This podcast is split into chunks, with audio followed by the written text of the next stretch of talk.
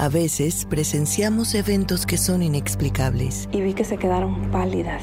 Y yo así les dije, ¿qué pasó? Y vieron a la niña detrás de mí. Acompáñanos cada semana. Te presentamos historias como estas, contadas por gente como nosotros en todo Latinoamérica y el mundo. Testimoniales reales, relatados por la gente que lo vivió en carne propia y juran que realmente ocurrió. Esto sí ocurrió, un podcast que nos hará creer a todos. La ansiedad por lo desconocido. Escuchamos un golpe espantoso, seguido de ruido de cristales. Restos de humanos y de animales. Quiero dormir. Déjenme en paz. Yo le decía que veía un niño en el espejo. El miedo. Esto sí ocurrió. Eh, sentía como que esas voces estaban conmigo todo el tiempo. Ya no entendía muy bien cuál era la realidad y cuál era la fantasía y estaba en una realidad alternativa. Hola y bienvenido a Esto sí ocurrió. En nuestro episodio de hoy, escucharemos el testimonio de Laura, quien nos contactó desde Monterrey para confesarnos que ha mantenido un secreto por muchos años. Un secreto que por primera vez nos relata aquí, en Esto sí ocurrió. Todo empezó diciembre 30, hace muchísimos años, cuando mi vecino Andrés vino a visitarnos eh, después de Navidad. Él venía de regreso de haber estado con sus abuelos y traía consigo un regalo que le habían dado sus abuelos. Ese juguete era una tabla Ouija y la verdad es que estaba muy emocionado de jugar con, ella, pero tenía un poco de miedo porque pues no la quería jugar solo. Entonces la había traído a mi casa pues para que mi hermano Beto y yo pudiéramos jugar con él y ver si podíamos pues hablarle a los espíritus y pasar el rato la caja era negra y tenía la tabla Ouija así en arriba y, decía que era como que el oráculo misterioso. La verdad es que entonces pues no sabía ni qué significaba era lo que era un oráculo, ¿no? Entonces eh, pues lo abrimos y pensamos, bueno, pues si es un juguete, un regalo de Navidad, pues debe ser divertido y inofensivo, la verdad es que sí me dio un poquito de miedo, pero no, no tanto porque pues ya habíamos visto bastantes películas de miedo y ya habíamos visto cómo se contactaban a los espíritus y parecía algo interesante, emocionante y, y pues queríamos jugar.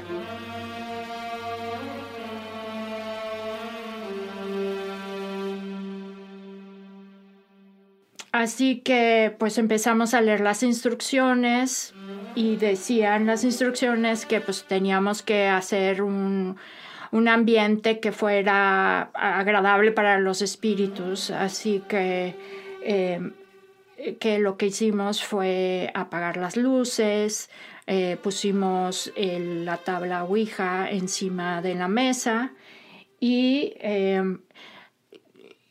la tabla lo que tenía era pues unas letras negras, el número 0 al 9, la palabra sí, no y adiós.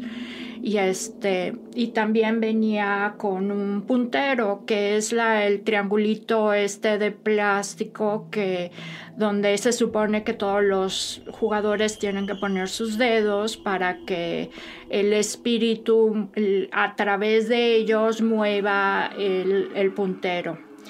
Así que Em, pues ya habíamos apagado las luces y entonces como no teníamos velas, pues lo que se nos ocurrió hacer fue prender el arbolito de Navidad.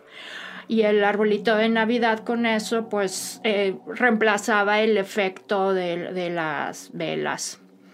Y así pues em, empezamos la sesión y pues éramos niños y pusimos los dedos encima del puntero cerramos los ojos y empezamos eh, eh, a concentrarnos, pero pues estábamos riéndonos y así como que todos eh, bastante nerviosos y me sudaban un poquito las manos y, y, era como una expectativa de que era lo que iba a pasar, va a funcionar, se va a mover. Y mi hermano Beto pues era un bromista bien pesado, em, empieza así con a preguntar y como que ser el líder de la sesión, ¿no? Entonces empieza a ah, espíritus del más allá, eh, ustedes eh, están aquí, les abrimos un portal, les damos eh, la bienvenida en este lugar y queremos que vengan y, que nos hablen.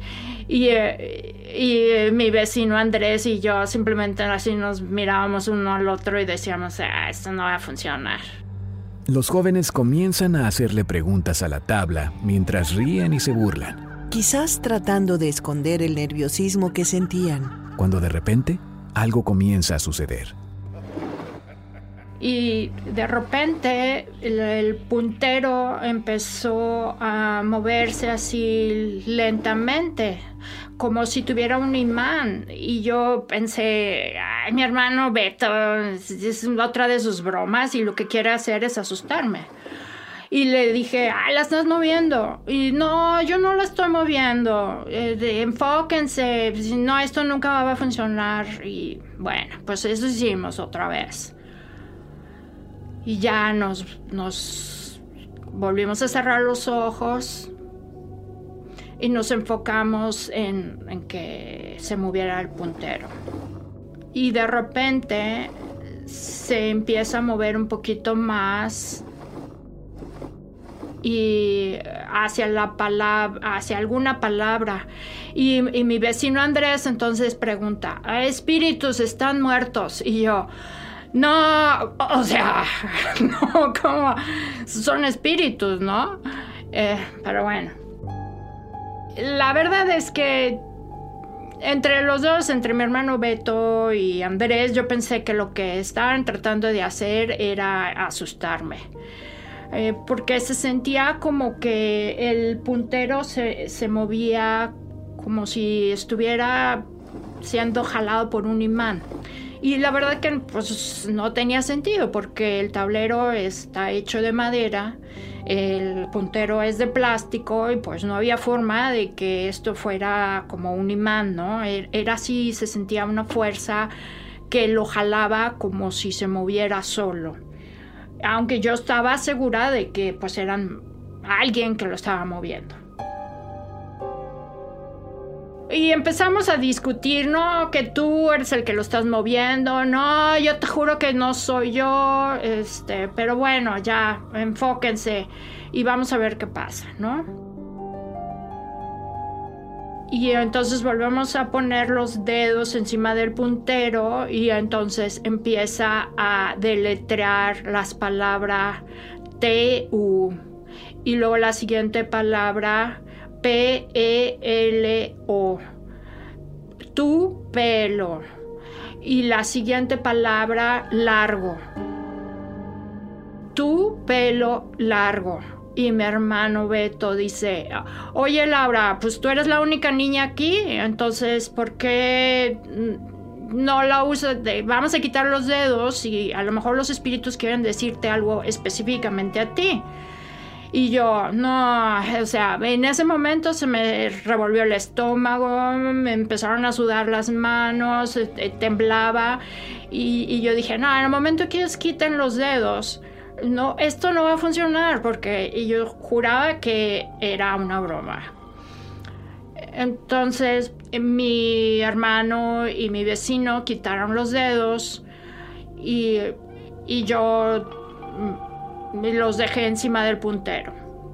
Y pregunté, ¿qué es lo que quieren? Y en ese momento que pregunté, el puntero inmediatamente se deslizó rapidísimo, que, que, yo ya no ponía los dedos, o sea, era como que tan rápido que, que yo sentía que se me escapaba de los dedos y, y, ya no sabía ni qué estaba pasando, mi hermano estaba tomando notas y mientras estaba yo tratando de ver hacia qué palabras, eh, estábamos tratando de entender qué era lo que nos decía la Ouija. Y el mensaje era reza. Y yo, reza. ¿De rezar qué? Eh, entonces empezó a repetir la palabra reza y luego reza niña. Y mi hermano ah, dijo, pero ¿por qué? ¿Para qué tenemos que rezar? Y la Ouija deletreó la palabra peligro. Esto sí ocurrió.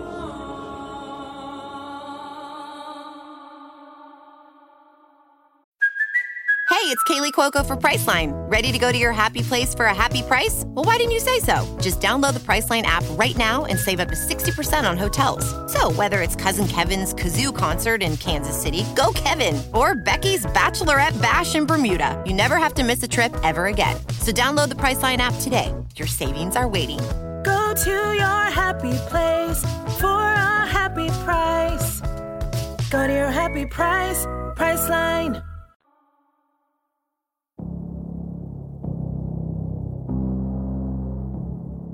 La Ouija advierte a Laura de un peligro latente.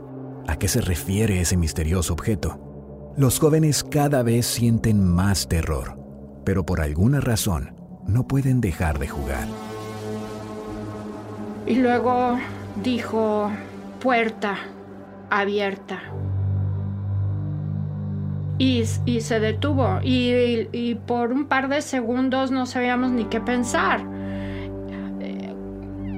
era mm, increíble. No sabíamos si habíamos movido nosotros, si se había movido, si realmente existían los espíritus que le estaban moviendo a través de nosotros. Ah, y así de repente, poco a poquito, se empezó a mover otra vez hacia la palabra adiós. Y ya, eso fue todo. Los tres nos quedamos ahí sentados sin decir nada, como que asustados, petrificados. No sabíamos ni, ni qué decir, simplemente la guardamos en la caja y ya. Era como tan confuso todo que al mismo tiempo no parecía un juguete, pero pues los mensajes que nos había dado la Ouija eran pues bastante intrigantes. Eh, peligro, reza, puerta abierta, así que obviamente teníamos que seguir jugando. Al pasar de los días, el poder de la tabla sobre los amigos comenzó a volverse más fuerte e incontrolable, hasta llegar al punto en que era una ocurrencia diaria. Siempre em, teníamos muchas preguntas para la Ouija y, eran puras preguntas tontas, la verdad, porque estábamos tratando de saber si era algo real, ¿no? Lo que estábamos viviendo. Y preguntábamos babosadas como, me voy a pasar el examen, cuánto me voy a sacar, cómo se llama mi bisabuelito. La verdad es que a veces las respuestas que nos daban eran verdaderas y otras veces las respuestas eran mentiras, o sea, era una mezcla de cosas que no podíamos realmente distinguir la verdad de la fantasía. Pero mientras más pasaba el tiempo, nos damos cuenta de que lo que estaba pasando es que eran dos espíritus los que casi siempre venía. Y nos decían cosas que nosotros no estábamos eh, preguntando.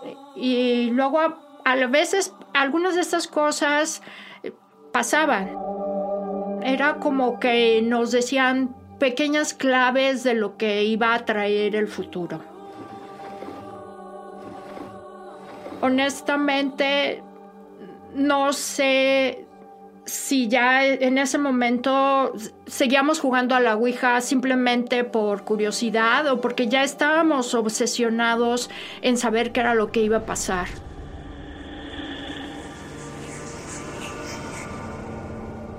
El, el poder saber que teníamos ese poder era como algo interesante, ¿sabes? Eh, ya en ese momento no los veíamos como espíritus, sino ni como amigos imaginarios, nada, eran como nuestras guías. Em, entonces, eh, habían cosas que, que seguían em, como cuestionándonos de cosas como por ejemplo que mi papá tenía una relación con otra mujer, pero no sabíamos si eso era la realidad o no, pero pues no podíamos parar. Y, mientras más jugábamos, más nos dábamos, yo por lo menos me daba más cuenta de que yo empecé a tener pesadillas y eran cada vez más reales yo pensé que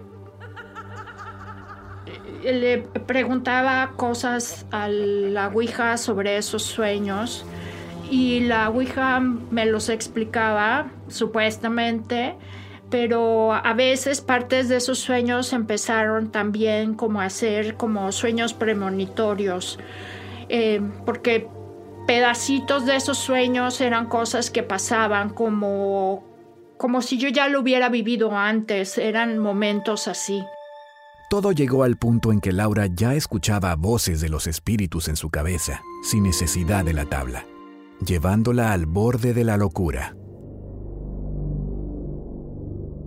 Y eso empezó a tener un efecto negativo en mi vida porque yo ya no era la misma persona, mis amigos se daban cuenta de que algo en mí había cambiado y ya sentía yo como que esos espíritus me hablaban directamente a mí y ya no necesitaba la Ouija. Ya era una cosa muy diferente que como había sido al principio. Era como si ya esos espíritus fueran parte de mí.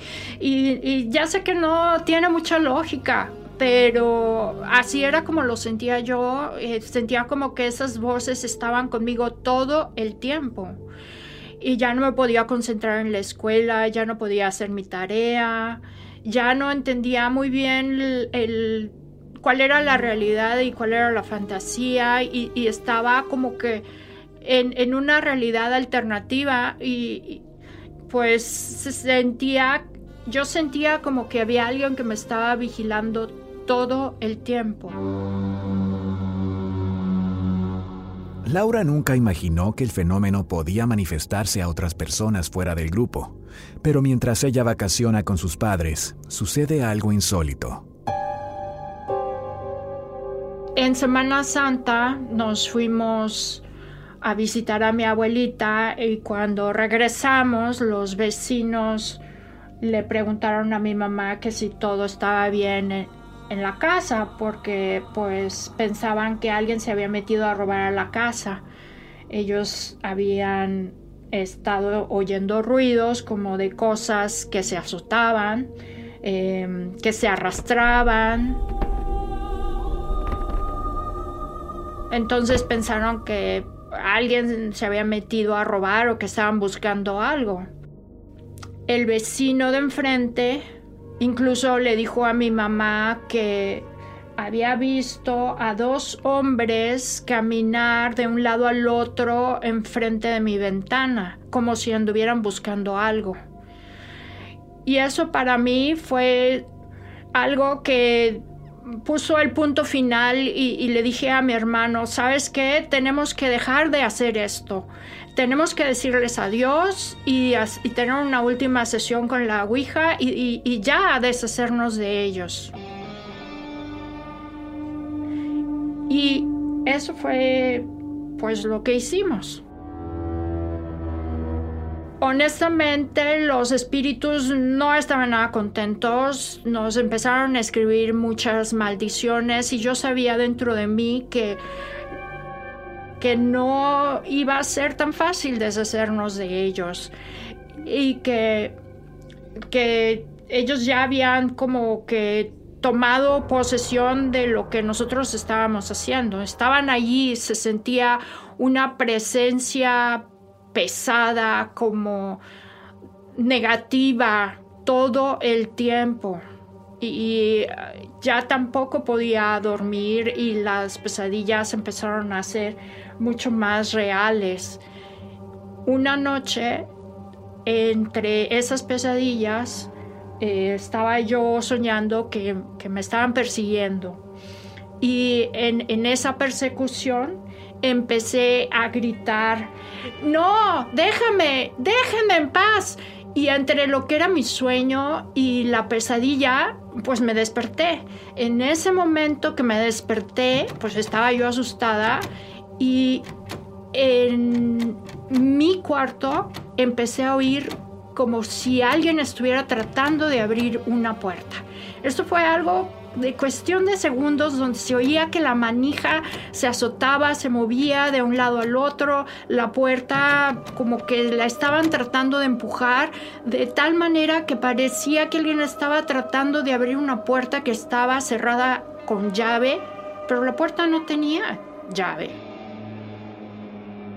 Entonces estaba yo asustadísima, sentía yo que el corazón se me iba a salir por la garganta y, no podía ni pensar, ni respirar, ni nada. Estaba petrificada en mi cama sin poder moverme. Y de repente, así de lo único que se me ocurrió hacer en mi cabeza fue decir, Dios, ayúdame, Dios, ayúdame.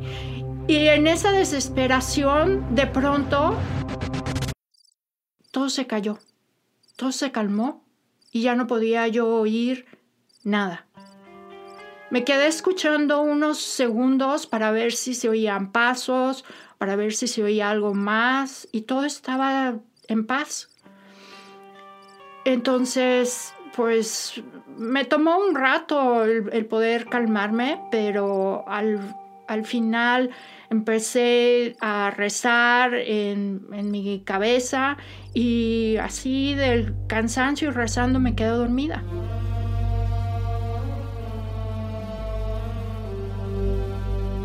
La mañana siguiente, pues me desperté bastante cansada y, y pues asustada todavía, entonces le dije a mi mamá, lo que había pasado y le pregunté que si podíamos ir por un padre para que viniera y bendijera y rezara en cada uno de los cuartos de la casa para pues que todo estuviera más en paz, ¿no? Deshacernos de los espíritus.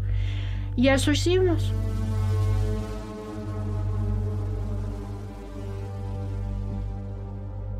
La verdad es que después de eso nunca más volví a, jugar con la Ouija. Y lo que te puedo decir es que la Ouija no es un juguete, es jugar con fuego y jugar con el fuego del infierno. Cuando uno juega con lo oculto, los resultados pueden ser los que menos espera. En el caso de Laura, la experiencia con la Ouija dejó una huella espiritual permanente y aparentemente abrió un portal que fue difícil de cerrar. La historia de Laura es testimonio de lo que podría ser un verdadero evento paranormal que trascendió su dimensión para encontrarnos en la nuestra.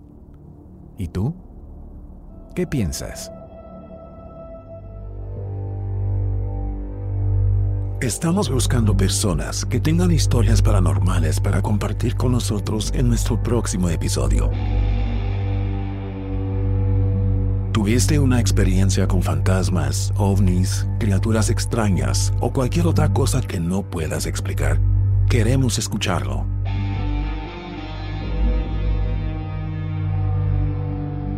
Si tienes una historia que quieras compartir, por favor, comunícate con nosotros a través de nuestra página de Facebook. Nos encantaría hablar contigo y escuchar lo que tienes que decir. Si siempre has querido hablar sobre una experiencia paranormal que has tenido, esta es tu oportunidad.